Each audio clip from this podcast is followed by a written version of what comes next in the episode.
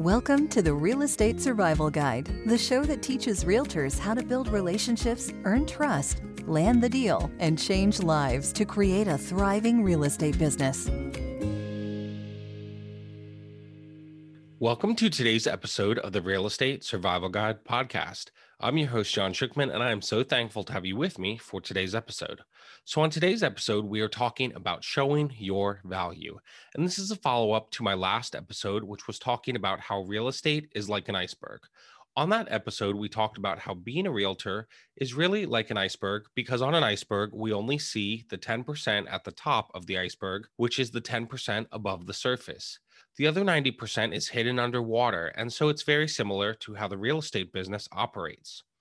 When you are a realtor, 90% of the work is done behind the scenes, out of view.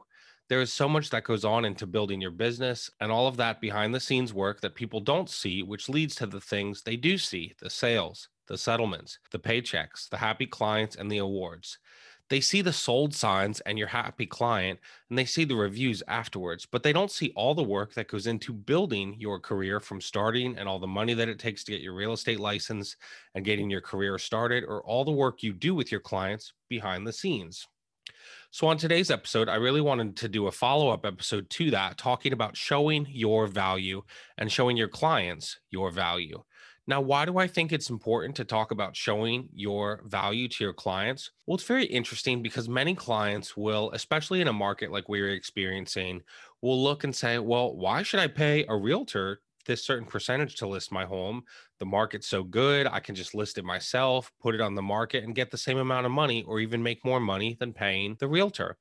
Now, I could go on a tangent about how actually selling a home for sale by owner actually makes the client less money than if they were paying the commission and listing with a realtor, because the statistics do show that the clients are netting more money even after paying the commission. But that's not really the point of the episode. My main point of this episode is this people see that 10% at the top of the iceberg. And so, if you're going to have success in the real estate business, you need to show your value. You need to show the clients what you will do for them to get their home sold, to help them buy a home, to represent them, whatever it is that they need. So many clients see that 10% at the top and say, wow, this is easy. I could do this and save more money and put it in my pocket. It's so easy to sell a house. Your clients might even think to themselves, wow, this market is so great. I'll just list it, put a sign on the front, and it'll sell in a day or two. And the sad part is that they think they're paying you so much money, but I know the value I provide is worth so much more than what they are, quote unquote, paying me. Now, again, they don't see this. And so if I want to have success, I have to prove my value because really they look at us and think, oh, you're not doing anything to sell the home. They might come to settlement and they see what they're paying and they say to themselves, well, why did I do this? There's more money out of my pocket at the end of the day. And they might have like seller's remorse or something like that. But let me tell you what they don't see. They don't see how you're getting the showing scheduled, how you're setting things up, how you're putting the house on the internet to market it, how you're paying a professional photographer, videographer to document the home. They don't see the negotiations that you're doing. They don't see you handling the inspections. They don't see the marketing that you're doing for their house. They don't see that you're making sure you follow the laws and regulations and how you are working hard to protect their best interest. They don't see that you're verifying that you're getting the contract completed and signed in a timely manner. They don't see that you can guide them on what offer is the best one to accept if they're in a multiple offer situation. Because just because one contract has a higher offer price doesn't always mean that's the best offer for them. Maybe they have an offer where they might net more money, but there's all sorts of contingencies that it might just be easier to take another deal for a little less money. They don't see all that work that you've put in to become an expert in real estate, and they don't see the work you do to market the property. They don't see the research you've done in the area to know what the home is worth or the work you do to analyze the area and neighborhood to see how the home should be listed so that you get a strong offer, but that the home also sells quickly. These are the things that you, as the realtor, are the expert on. They don't see that 90% of the iceberg.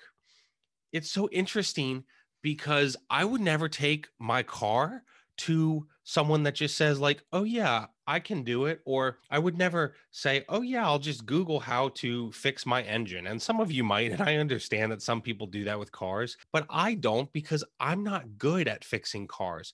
I trust the experts. The mechanic has to prove their value to me that they can fix the car, and it would be much easier to pay the money and save all my time, energy, and effort trying to learn how to fix my engine. And so it's the same thing in the real estate world. I am an expert because I've gone through trainings. I've attended school to get my real estate license. It is hard work. But when you interact with clients like this, and it's going to happen very often in your business, you have to show the clients your value and your expertise and what you bring to the table when you work with them.